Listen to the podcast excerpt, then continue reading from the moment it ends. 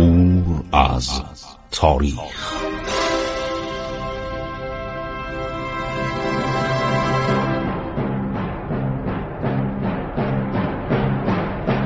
کاری از گروه جوان و اندیشه رادیو جوان.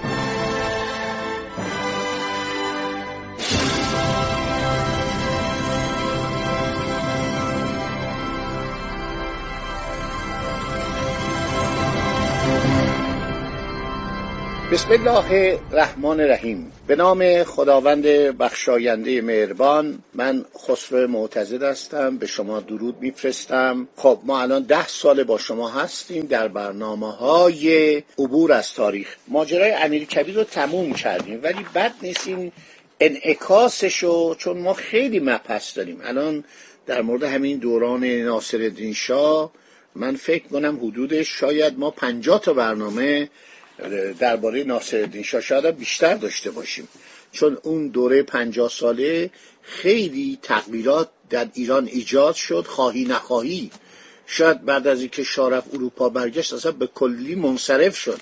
ولی تغییرات و مسائل جدید تحولات اینی که ما مثل اروپا بشیم حداقل یه هتل داشته باشیم یه کاروانسرا داشته باشیم پلیس داشته باشیم پستخانه داشته باشیم تمر پست داشته باشیم یا تلگرافخانه داشته باشیم یا دارالفنون داشته باشیم اینا خب خودشو تحمیل می‌کرد. تحولات دنیا در ایران اثر میگذاشت. چیزایی که در مورد امیر کبیر گفتم همه رو تقریبا براتون تموم کردم. این میزا رو که الان می‌خوام سرگذشتش رو از برنامه های بعد شروع کنم میرزا آقاخان نصرالله نولی این یکی از عواملی بود که در کشور ما گام بلندی ورداشت در جهت انحطاط و شکست و نابودی و انقراض تمام اون تحولاتی که نایب السلطنه عباس میرزا از زمان فتلی شاه آغاز کرده بود. دیروز جایی میخوندم در یکی از این کتاب های قدیمی. فکر کنم خاطرات امین الدوله بود میزری خان امین الدوله می‌گفت یک کسی در جنگ به شدت زخمی شده بود از پشت.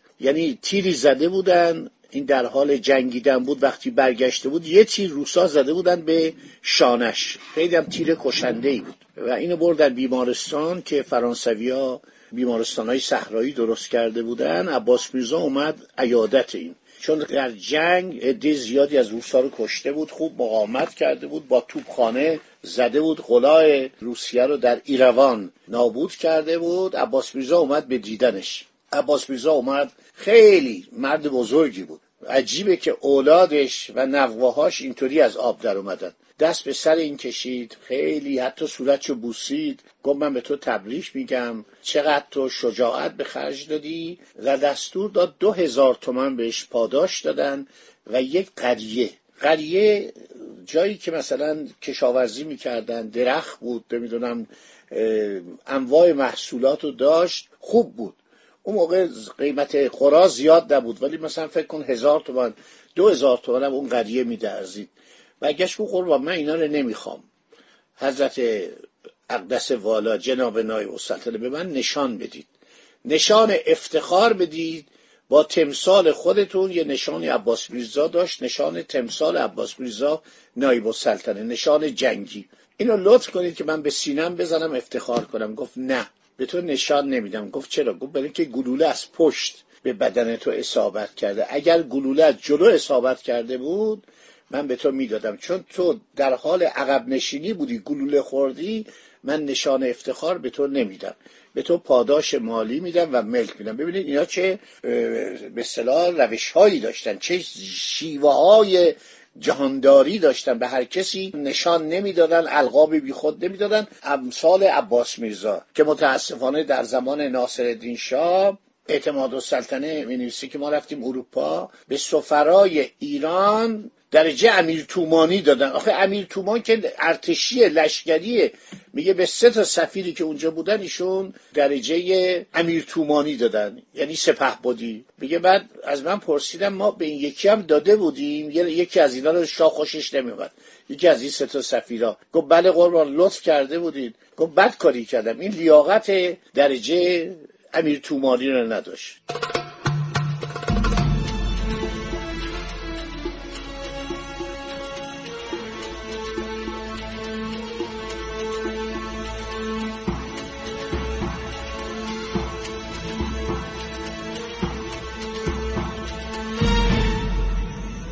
خب در مورد امیر کبیر آقای شیل نوشته که خودش و خانومش شیل گزارش داده خانومش در کتاب خودش نوشته. خیلی جالبه. نوشته که از تهران کنیز و کلفت با اسباب طرب از تهران اومدن که عزت الدوله رو سرگرم کنن. توجه می‌کنید؟ و یکی از همین آوازخان بزم مهد سر ملکزاده رو گرم می‌کرد که برم وقتی شوهرشو می‌کشن این سرگرم به اصطلاح موسیقی باشه و حرف باشه. عزت الدوله که به تهران آمد آقا جوهر خاجه باشیری که در خانه امیر میزیست جاسوس بود اینو بیرونش کرد. بعد واتسون گرند واتسون میگه عزت و دوله دهشت زده از اندرون آمد. حاج خان را دید که به شاهزاده خانم گفت امیر در حمام است. و خلعت شاه را که برای او فرستاده بودن میپوشد. وقتی بر سر شوهرش رسید قلبش برای همیشه ایستاده بود. البته دکتر فریدون آدمیت میگه عزت الدوله در فیلم فراش باشی رو ندیده بود. دکتر پولاک اتریشی که چند سال بعد به فیلم رفت می‌نویسد هنوز دیواری که خون امیر به آن جهیده بود و روی آن را تراشیده بودن فوش داده بود. نوشته خاک بر سر این شاه نالایق ظالم آدمکش که منی که للش بودم. منی که دوستش داشتم منو کشته. اینو میگه تراشیده بودن. هر شود که پولاک کاملا درست گفته قضیه پیشنهاد خودکشی رو آدمیت رد می‌کنه. توجه می‌کنید؟ ارسل ایشون سیاه فرانسوی بوده گفته این سالها بعد اومده. اواخر سلطنت ناصرالدین شاه به قراری که مشهودت دشخیمان با بستن و گشودن رکهای امیر تفریح می‌کردن تا از نزع تدریجی و طولانی او لذت ببرن. اینم بعیده. زیرا فراشباشی می‌خواست هرچی زودتر امیر رو راحت کنه و فرار کنه. بینینگ جانگرد انگلیسی که از فیلم دیدن کرده نوشته اینطور می‌گویند که پسر چهارده ساله امیر پس از کشته شدن پدر خود رو روی دست فراشان این از زن اولش این پسر رو داشته روی دست فراشان وحشی انداخت که با او همان معامله را بکنن که انسانیت از آن مشمعز می شود نه اینم درست نیست این پسر اونجا نبوده. گلدسمیت انگلیسی که بعد از 20 سال اندی به فین رفته بود می نویسد سنگی را که روی آن میرزا تقیخان آن مرد واژگون بخت جان داد دیدیم. باغمانی که جای آن را نشان داد یکی از کسانی بود که بدن بیجان او را از حمام بیرون کشیده بود. موسیو ریشارد خان فرانسوی در نامههایش از بدرفتاری مستحفظین امیر و دشنام دادن آنها سخن می‌گوید و اینکه بعد از ازلش مال و زندگی امیر را ضبط کردند این حرف رو نمیشه قبول کرد. رفتار عزت الدوله نسبت به شوهرش بزرگوارانه بود. خوی و منش این شاهزاده خانم 18 ساله هیچ شباهتی به اخلاق پست مادر قرض شود افسونگر و برادر درماندش نداشت. از آغاز تباهی کار امیر سپر بلای او بود. این شاهزاده خانم با امیر به تبعیدگاه رفته بود. همه جا همراه او بود. از شوهرش جدا نمی‌شد. وزیر مختار انگلیس ضمن شهر ستایش آمیزی راجع به عزت و دوله می‌گوید برای اینکه مبادا شوهرش را مسموم کنند هر چه غذا می آوردن اول خودش می‌خورد. ثبات اراده و خوی استواری که در همه مدت نشان داد دیده نشده است. چه رسد به اینکه از افراد خاندان فاسد قاجار که با آن تعلق دارد کسی شنیده باشد. موسیو ریشارد خان فرانسوی بوده یهودی بوده در ایران مونده معدب دوله که ماجراش خیلی طولانیه بعدا براتون میگم. نویسد در ایام تبعید غیر از تخم مرغ یا غذای دیگر که با آن اطمینان داشته باشند چیز دیگری نمی‌خورند. سخن واتسون این است تا حدی که تاریخ ثبت کرده هیچ شاهزاده خانمی پرورش یافته دربارهای مسیحی که به درخشنده ترین فضائل اخلاقی زناشویی خو گرفته باشد نیست که بیشتر از عزت و دوله محبت و فداکاری نسبت به شوهر واژگون بختش نشان داده باشد. ببینید اینا میمونه تو تاریخ ها خوبی میمونه بدی هم میمونه.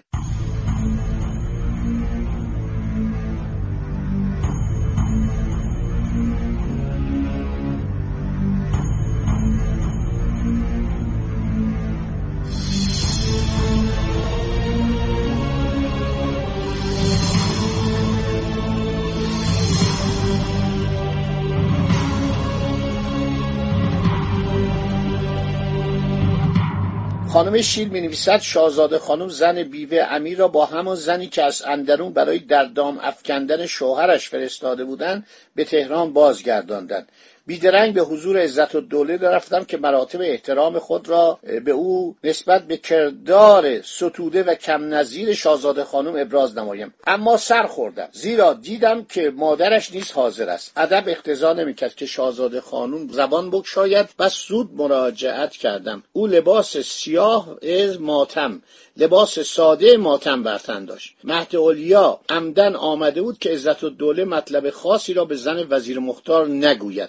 در کاغذ کوتاهی که همان روز مهد اولیا به شاه نوشته گوید امروز به دیدن ملکزاده خواهم رفت زن وزیر مختارم آنجا می آید کندوبینو سفیر فرانسه در ایران می نویسد عزت الدوله که با خاطری سرگشته از کاشان بازگشت در نخستین دیدارش با شاه. هر چه فوش بود به برادرش داد. دو دختر خردسالش که حالا بزرگتر شدهاند نفرت پدر کشتگی را در دل دارند. و به شاه که داییشان هست همیشه می‌گویند تویی که بابای ما را کشتی. روزی هم آنها فرصت کردند و پسر حاجری خان قاتل پدرشان را کتک زدند. همین اعتماد و سلطنه را و به کین قلبی سر روی او را با پنجه و ناخن خودش خون آلود کردند. این دخترها خیلی دخترای با شخصیتی بودن تاج الملوک نوشتن در احوالش که یک تصویر بزرگ نقاشی امیر کبیر پدرش رو در اتاقش گذاشته بود در تبریز.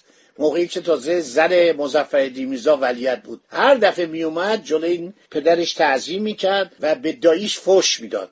فوش های بسیار رکیگ به ناصر الدین شاه که پدر منو کشتی ما رو یتیم کردی.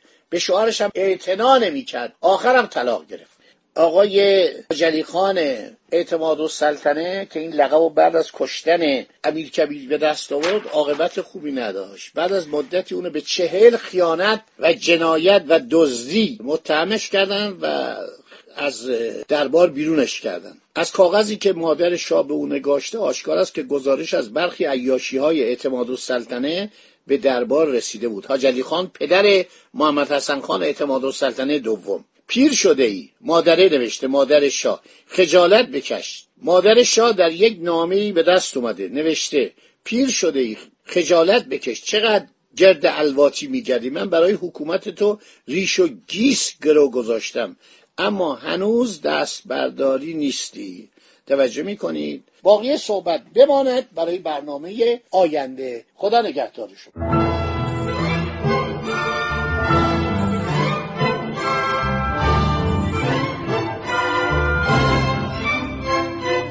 عبور از تاریخ.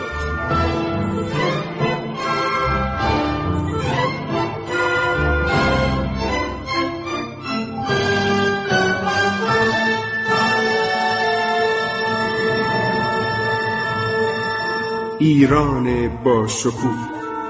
سرگذشت ایران ما به روایت خسرو معتزد